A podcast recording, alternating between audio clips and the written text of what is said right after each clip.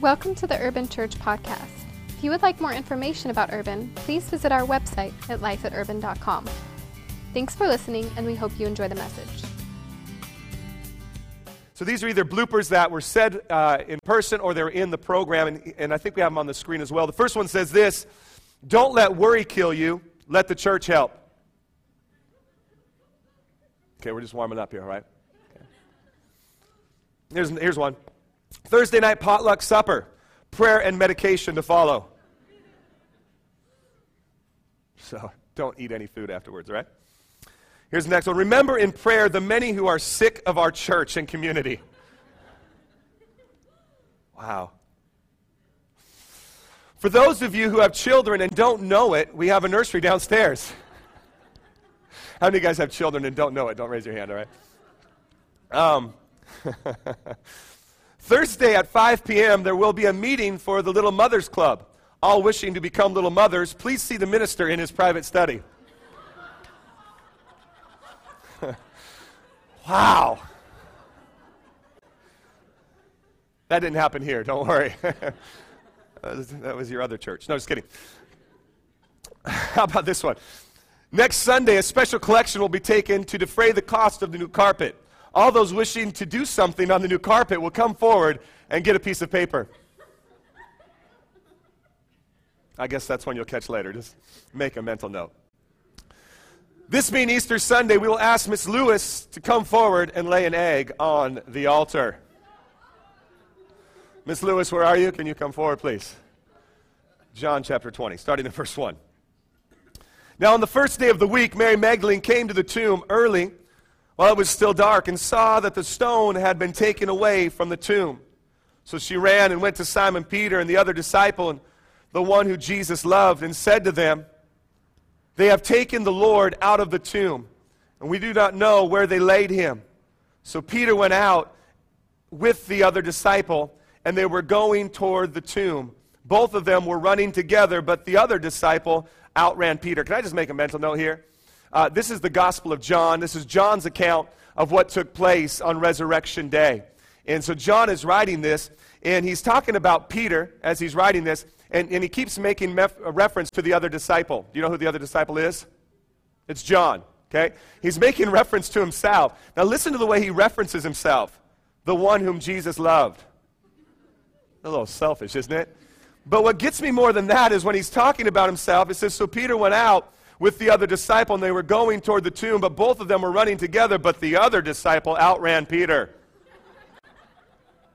Talk about boasting in your own writing. Are you with me this morning? I mean, hey, by the way, I mean, just trying to get a jab. I mean, think about how long the Bible's been around and people have been re- reading this. Think about how horrible Peter feels right now. Dude, you are slow. I outran you. Look, they're reading it again. Okay, here we go. Just a little side note. And both of them were running together, but the other disciple outran Peter. That's for you, Peter. And reached the tomb first. And stooping to look in, he saw the linen cloths lying there, but he did not go in. Then Simon Peter came following him and went up into the tomb, and he saw the linen cloths lying there, and the face cloth which had been on Jesus' head, not lying with the linen clothes, but folded up in a place by itself. Then the other disciple who had reached the tomb first also went in, and he saw and he believed. For as yet they did not understand the scripture that he, Jesus, must rise from the dead. Then the disciples went back to their homes. Verse 11 But Mary stood weeping outside the tomb. And as she wept, she stood to look in the, stooped to look in the tomb. And she saw two angels in white sitting where the body of Jesus had been laid, one at the head and, and one at the feet. And they said to her, Woman, why are you weeping? She said to them, They have taken away my Lord, and I do not know where they have laid him. Having said this, she turned around, saw Jesus standing, but she did not know it was Jesus. Jesus said to her, Woman, why are you weeping? Whom are you seeking? Supposing him to be a gardener. Now, let me just stop there. It's a bad day when you mistake Jesus for the gardener. Are you with me? The very one that she's looking for, the very one that she's seeking, she looks right at him and thinks he's the gardener. Okay, now let me just let me just put this in modern day. Let's just say you're at your job. How many of you guys have a job? If not, we'll pray for you to get one. Okay? Let's just say you're at your job and you're walking down the hallway and Jesus is standing right there, but you, you think he's the custodian. How many of you guys think that would disqualify you from heaven? Jesus right there, and you think he's a custodian. Mary mistakes Jesus for the gardener. She said to him, Sir, if you have carried him away, tell me where you have laid him, and I will take him away. Jesus said to her, Mary. She turned and said to him in Aramaic, Rabboni, which means teacher. And Jesus said to her, Do not cling to me, for I have not yet ascended to the Father, but go to my brothers and say to them, I am ascending to my Father and your Father, to my God and your God. And Mary Magdalene went and announced to the disciples, I have seen the Lord. And that he said these things to her. Let's pray. God, we thank you for your word today. God, we thank you that your word is living and powerful and sharper than a two-edged sword. God, I pray that on this Easter Sunday, that the next few moments that we have together, that, Lord, this story would come alive to us and, and it would make sense to us and, and we would walk away from today blessed. We would walk away from today challenged and we would walk away today turned around and seeing you as the King of Kings and the Lord of Lords. In Jesus' mighty name. Amen. Amen. I love Easter uh, because for me, Easter represents something specific. Now, obviously, there uh, churches across the globe right now are filled with people, uh, people that normally attend church and people that casually attend church. And it doesn't matter which one you are today. We're just glad you're here. But today, churches are, are filled all across the globe to celebrate something called Easter. Many people might not even know what Easter represents, but yet they go because it's what you do on Easter. And so they find themselves in, in church. But for me, Easter represents a turnaround. Because as we read the resurrection story, as we read what, what happened through the, the life, death, burial, and resurrection of Jesus, what we're really reading, we're reading about the greatest turnaround that has happened in all humanity and in all time. And so today I want to talk to you about a turnaround. Because I believe that's what Easter represents. I know for me that's what it represents because I try to do this daily. I try to reflect, and it's a good thing to do as a pastor, but I try to reflect on the scriptures and, and, I try to reflect on Jesus and what he means to me and what he's done in my life. And every time I do that, I always come to this conclusion that He is daily turning me around. The Bible says that we're going from faith to faith. What is that? My faith was at this level, but tomorrow, hopefully, I'm turning and it's going to be at this level. The Bible says we're going from glory to glory. In other words, man, we're changing. We're being changed daily. So one day I was here, but man, I'm experiencing a turnaround daily, and so now I'm here. And so faith is increasing in my life hope is increasing in my life. And how many know that right now, with the way things are around the world, we need some hope in people. And so today, as we celebrate Easter, that people have a moment to reflect on what it is. And, and so I want to propose to you today that Easter represents the greatest turnaround known to man. Throughout the whole entire Bible, there's stories of great turnarounds. You read the Old Testament, and you see the children of Israel, and, and, and they would follow after God in the Old Testament. But then they would, they would do something, and they would begin to turn away from God and then God would show up and begin to turn them back towards Him. What is it? It's a turnaround. You read into the New Testament, there's stories about individuals and about people, about how they experienced turnarounds in their lives. One of the greatest that I love to read about is a, a man named Saul that later became Paul. And if you understand the story of Saul, who became Paul, that he was one of the greatest critics of the church. He was one of the, the greatest uh, uh, hindrances to the church in the New Testament that literally Saul, who became Paul, that he was one that would go out and look for Christ followers and look for Christians, and he would persecute them, and he would actually take them and have them murdered and killed. If you understand the Bible, you understand that Saul, who became Paul, was actually a mass murderer. He would take masses of Christians and kill them on the spot. But this man had a turnaround happen in his life. That in one moment he went from mass murderer to the one that wrote two thirds of the New Testament that we read out of the Bible today. He was on, on, on the road called Damascus, the, uh, the road to Damascus. And as he was traveling on that road, the Bible says that a great light interrupted his life, knocked him off of the horse or donkey he was riding on. He was blinded for a period of time, and in that time, God began to speak to him. And Paul began to experience the greatest turnaround in his life, so that now we read these scriptures written by his very hand. That's, that's an amazing turnaround. But today, we are literally celebrating the greatest turnaround ever known to man. Because it was in this one turnaround that so many things happened. If we understand the story uh, of Jesus and, and we read it and we fully grasp and comprehend what took place on the cross, that even before he went to the cross, the Bible says that he was beaten with a whip. But the Bible goes on to say, to fulfill prophecy in Isaiah, that these stripes that he took on his back were for our healing. That so in Jesus Christ, we can exchange our sickness for health. That's a pretty good turnaround. That if you understand the story, you understand that not only uh, were we once sinners, but because of Christ Jesus, we've now become the righteousness of God in Him. That at one moment, man, we had sin in our life and we were what was called a sinner, but because of what Jesus Christ did, we are now made righteous. And so we've exchanged sin for righteousness. If we understand the story, we not only know that, but we realize that, man, we might have been in poverty, but because of Jesus and what he did on the cross, we can exchange our lack for his gain, and we can exchange poverty for riches. This is the greatest turnaround. But for me, as I read the story, God did not just want to turn around your circumstance and your situation. I want to propose to you today that God is not only working to take sin out of your life and make you righteous, not only working to take sickness out of your life and, and give you health, not only working to take poverty out of your life and give you riches, but the greatest thing that God wants to do, no matter where you find yourself today, no matter if you find yourself in depression, if you find yourself lacking, if you find yourself in a situation and you're wondering where God is at, that the greatest thing that God wants to do through Jesus Christ this Easter Sunday is begin to turn your heart and begin to turn your faith and begin to turn your mind back on Jesus. Because the greatest turnaround is not just the circumstance that changed, the greatest turnaround is you beginning to change. Okay? I, I, bought, I bought for my daughters, I, I bought them a, a big playhouse from Costco. You guys seen that big playhouse at Costco? The thing is awesome. Man, when I picked that thing up, I was the envy of all the children in Costco. It was awesome. I, was, I, I took a couple laps around Costco wheeling that thing just to show it off to all the children. And then I did a victory lap after that. All the kids were like, Mommy, Mommy, look. And then all of a sudden I became the envy of all the moms, and they were looking at me like, Man, what, what, what blessed woman has that man for a husband? And so I did another lap. so I got it a couple weeks back, but I put it in storage because I wanted to surprise them because we went up to Seattle. I flew back early. So I got it out of storage and I didn't get it set up in time, but I had it waiting on the patio. So when they came home late Thursday night, they saw it and they were so filled with joy. And so on Saturday morning, uh, we, we took time, uh, probably a little too much time, um, because I had them help me. Um, because I had them help me, a two hour job turned into a six hour job. Okay? So I had them. It's a cool little project because everything's labeled number one, number two, number three. I love those kind of things. And so it's just like putting a puzzle together.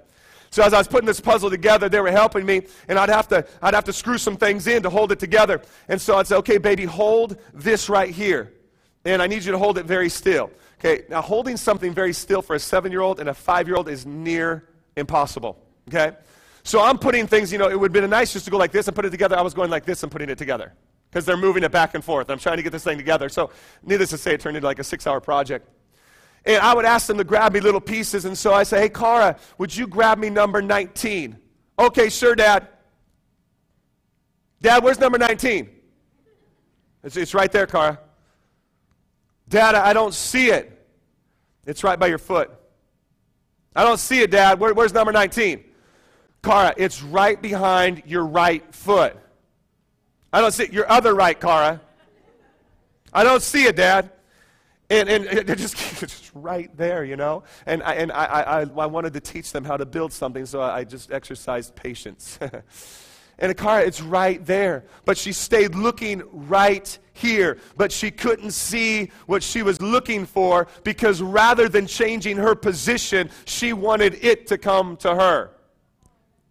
See, a lot of us live our life that way that we don't want to turn around. We want our circumstance to turn around. We want our situation to turn around. Or if we're, dealing something with somebody else, we want them to change. Y'all know what I'm talking about, right? I, I, do I have any married people here today? and when you pray for your marriage, God, would you just change my wife right now? Would you show her how amazing I am, God? Let her know she was wrong, God, and I'm right, always, you know? And when we find ourselves praying, we find ourselves praying for other people to change. And we find ourselves praying for the circumstance to change. We find ourselves praying for, for, for something to change. But little did you know that while you're praying for something else to change, God's just sitting up in heaven with his, with his legs crossed, just smiling down at you, saying, Oh, baby, I want you to change. Because if we would change our position, if we would just begin to turn around, that we could see Jesus, the King of Kings and the Lord of Lords, that He's been there all the time, working in the middle of our stuff, working in the middle of our junk, working in the middle of our problem. But, but we get so focused on what we want to change. That we miss the fact that God wants to change you. That God wants you to experience a turnaround. When's the last time you prayed for yourself to change? God, would you turn me around? God, would you change me? it's easy to pray for other people, isn't it? Try that today. Watch out, you might get what you pray for, though. God wants to turn you around today.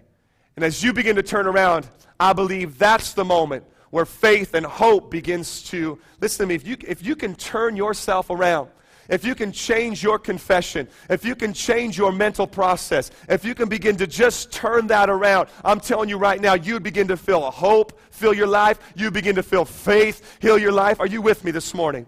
I'm telling you, a lot of it's just right up here and it's right here. The Bible says that death and life are in the power of the tongue. If you're walking around all the time talking about how bad things are, guess what?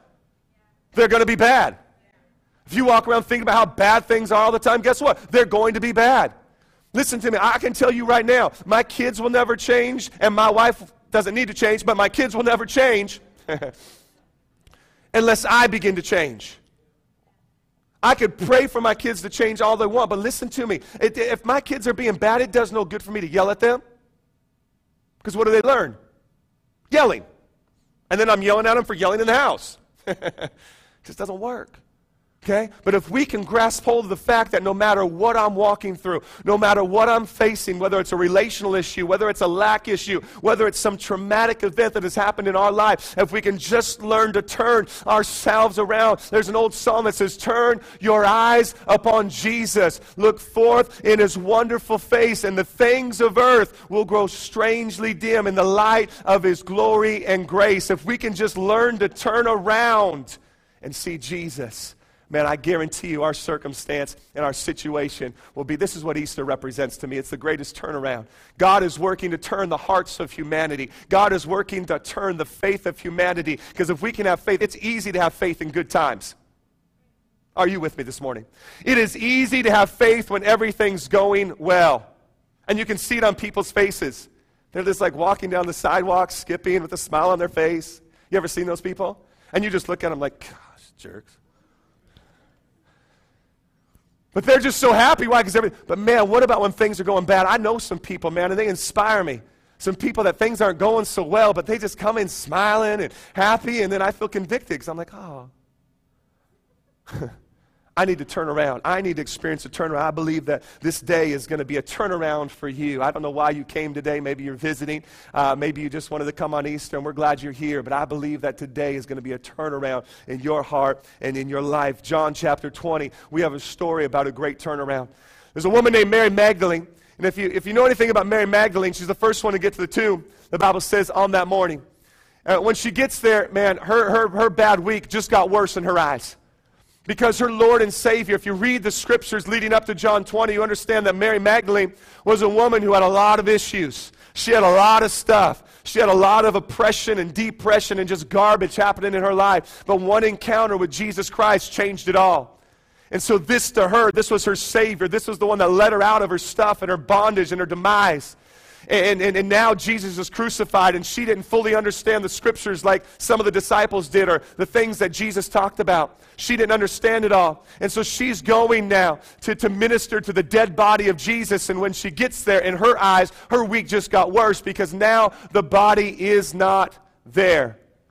The Bible says she looks into the tomb, doesn't see the body of Jesus, and she runs and gets the disciples. Then the two disciples run, and, and that one goes in and, and sees, the next one goes in and sees. And the Bible says that they walk away and they believe because they understood the scriptures. And so they believed that Jesus had risen from the dead. But yet Mary Magdalene was still there outside the tomb weeping.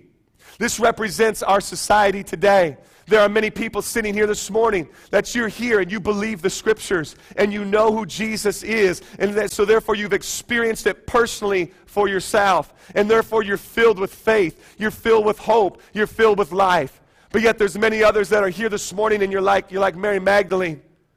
That you've looked for Jesus, but yet you haven't found him because you don't quite understand the scriptures yet. But Mary is about to experience Jesus for herself and experience the greatest turnaround known to man. See, in this story, we see that God does not, and I believe this with all my heart, God is not just into changing your circumstance. He's into changing you. He's not just into turning around your situation, He's into turning around you. He's into turning around me. So as the disciples leave, Mary Magdalene now, she, she's there and, and she's weeping. And so the Bible says she stoops down to look into the tomb again.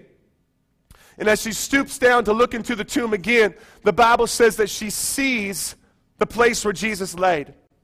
And she sees the grave clothes.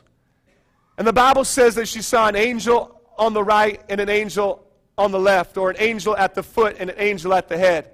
And the grave clothes still there. This is the picture, this is the image that was inside the tomb. She's looking for a risen Savior, a living God, in a dead place, in a tomb. She stoops down and she sees this. Now, most scholars and theologians say that the grave clothes were actually in the form of the body of Jesus. Because as they wrap the body with the grave clothes, they then put uh, uh, ointments and things on the clothes that become hard. And so most people believe that when they looked in that they saw the grave clothes and it still had the form of Jesus, but yet Jesus himself was no longer there. And so it was almost looking at a, a mummy or a mummy figure. But yet there was an angel at the foot and an angel at the head. When Mary looked in, this is what she saw. She saw what all of the priests leading up to this moment have seen.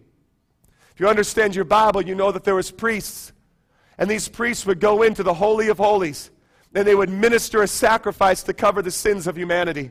And when they would walk into the Holy of Holies, they would see the Ark of the Covenant. You ever watch Raiders of the Lost Ark? Okay. Just get that image in your head right now. Okay. They would see the Ark of the Covenant. And the Ark of the Covenant had, had an, an altar on top of it, had a lid on top of it. And there was an angel on one side and an angel on the other. And the Bible says in Exodus uh, that these, these angels, that their wings would come and they touched at the tips, thus covering that altar. And there is where the priests would go and minister the sacrifice to cover the nation of Israel so they would be freed from their sins. Inside of the Ark of the Covenant were three things. There was the, the, the Ten Commandments that Moses chiseled, that God wrote. Y'all, y'all, y'all know the story? Okay. Inside was the, the rod or a dead dry stick, the rod that budded, Aaron's rod. And inside the ark was the pot of manna, the manna that, that, that, that God fed the children of Israel with as they walked throughout the desert looking for the promised land. These were the things that were inside the ark. So when Mary stooped down, she saw the sacrifice of Jesus. She saw the grave clothes. She saw an angel on this side and an angel on that side. But this time, something was very different. This time, it was not priests walking into the Holy of Holies, because this is the greatest turnaround known to man. It was not priests walking in to minister a sacrifice. This time, when she saw the same picture that everyone had seen as they walked into the Holy of Holies, this time the picture was in a tomb. This time the picture was in a graveside. This time, in other words, God was saying this Look, I'm closing the chapter on the former, and I'm bringing something new about. I'm closing the chapter on what was, and I'm going to bring about what is. Through Jesus Christ, the risen King, the risen Lord, the risen Savior, the one and only and ultimate sacrifice for all humanity. Mary looks down and she sees the law. She sees a dead, dry stick, and she sees yesterday's bread. Wow. She sees it. She not only sees that, she sees a form of Jesus, but yet it's not Jesus. She sees a form there and she gets up and she stands outside the tomb and she's still weeping. She's still weeping because all she saw was a form. She saw a momentary covering of sin. She saw a momentary covering of issues. She saw a momentary covering of pain. But yet, in her eyes at that moment, it, it, was, it wasn't covered. It wasn't covered. The Bible says in 2 Timothy chapter 3 that in the last days we will have a form of godliness, but yet we will deny its power. When Mary looked in, she saw a form of Jesus, but Jesus wasn't there, so it lacked the power. You and I, today and across culture at large, there's many things we do that are forms. There's many things we do to try to ease the pain in our life, to try to find satisfaction in our journey. to try to find hope in the process. There's many things we will do, and here's the thing, ladies and gentlemen, it's just momentary. It might cover your pain for a moment, it might cover your issue for a moment, it might deal with things momentarily, but there's only one way to find true hope, to find true life, to find true satisfaction, and to find true salvation, and that's through Jesus Christ, the King of Kings and the Lord of Lords. She saw a form, but she got up and she's still weeping. The angels asked her, Woman, why are you weeping? Because I'm looking for Jesus. She stands up, she turns around, and she actually sees Jesus, but mistakes him for the gardener. Jesus asks her the same question Woman, why are you weeping? I'm looking for Jesus. It's so ironic to me that the very person she's looking for, she cannot see because she's so overcome with pain. She's so overcome with grief. She's so overcome with all these things. Have you ever found yourself there before? Where you've been in a place where you're so overcome and overwhelmed with your situation, your circumstance, your problem, your pain, that you can't see a way out? Or am I the only one? That literally the answer is sitting right in front of you, but you're missing it. And that's why, ladies and gentlemen, we need to begin to turn our eyes off of our issue and begin to turn our eyes off of our circumstance and turn our eyes off of what is getting us down and turn our eyes upon Jesus because there is hope, there is life, there is satisfaction, there is healing, there is our provision. It's in Him. Too many of us are looking for the provision rather than the provider. Too many of us are looking for the healing rather than the healer. Are you with me this morning? But if we just turn our eyes on Him, we get not only healing, but we get the healer Himself. We not only get the, the, the, provision, but we get the provider Himself. But it takes you to begin to turn around. So today, I believe that turnaround is happening. So Mary looks, and it's, it's the gardener. Where's Jesus? Just tell me where he's at. She begins to walk away. And as she begins to walk away, Jesus calls her. And if you study the scripture, you'll see that he didn't just call her Mary, he called her Miriam by her original given name. And right when Jesus called her name, something happened inside of her where she knew it was him. And the Bible says she turned around and saw Jesus. When she saw Jesus, something happened inside of her. So much so that obviously she began to cling to Jesus. How do we know this? Because Jesus says, Hold on a second, don't cling to me. At that moment when she heard her name, the Bible says in Revelations 3:20, "Behold, I stand at the door and I knock, and if anyone would open up the door, I would come in and I would be their friend, I would be their savior, I would be there with them." This is what took place in Mary's life as as Jesus began to call her by name. She began to have a personal experience and she then began to turn around and saw Jesus once again. It was like seeing him for the first time. She was so full of excitement, so full of joy, so full of passion, so full of love for Jesus that she ran and clinged on to him to the point where Jesus said, Do not cling to me. It's not time yet. She went, now listen, look at the story. She went from weeping because she was looking at a form. She went from weeping because she was looking at yesterday's promises. She went from weeping because she was looking at the law as she stooped down. She went from weeping, but in one moment of time, here is what was, and all of a sudden now she begins to experience what is. She went from the old, and look at the scripture, ladies and gentlemen. Man, the law was in the tomb. Yesterday's promises were in the tomb. Yesterday's provisions were in the tomb. What does that tell you and me? That we need to get rid of some stuff in our life. We need to get rid of some old hurts, some old pain, some old failures, some old stuff, and we need to put it. What is the tomb? It's a place of burial. And we need to put that stuff away. And we need to begin to seal it off and bury it and begin to forget about what was and begin to look at what is Jesus, the risen Savior. Are you with me this morning? And so she sees Jesus, and in one moment, her weeping turns to so much joy that she clings to Jesus. Wow. It's the greatest turnaround in all humanity. And I believe it's the turnaround it was not a turning around of her situation. It was not a turning around of some circumstance in her life. But the Bible says that when she heard her name, she literally turned around and saw Jesus, the King of Kings and the Lord of Lords. Behold, I stand at the door and I knock. Isaiah 42, 9 and 10. Behold, the former things have come to pass, and now new things I declare to you, says the Lord.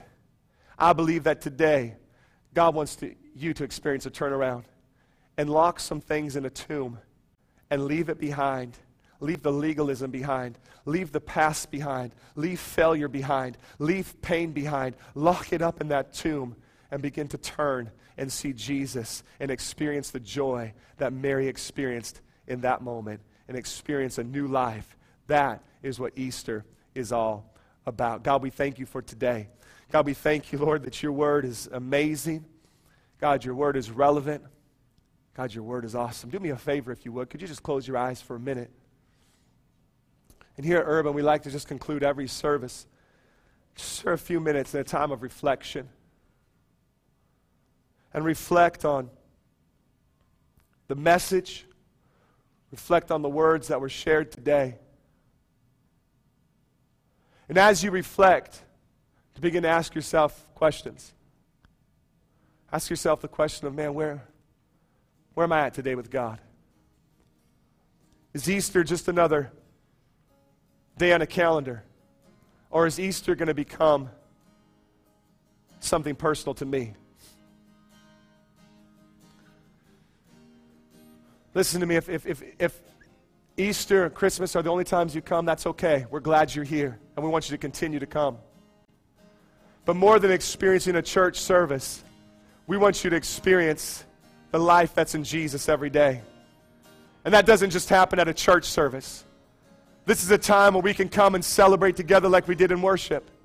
This is a time where we can come and, and party together and talk about all the good things that God has done. But the life that Jesus wants you to live is lived out every day on your job, lived out every day in your home. That Easter becomes personal to you. It wasn't real to Mary until her name was called. And I believe that today God is calling your name. He's calling you by name. He's saying, You, yeah, you. I love you. And I have a great plan for you and a great life for you.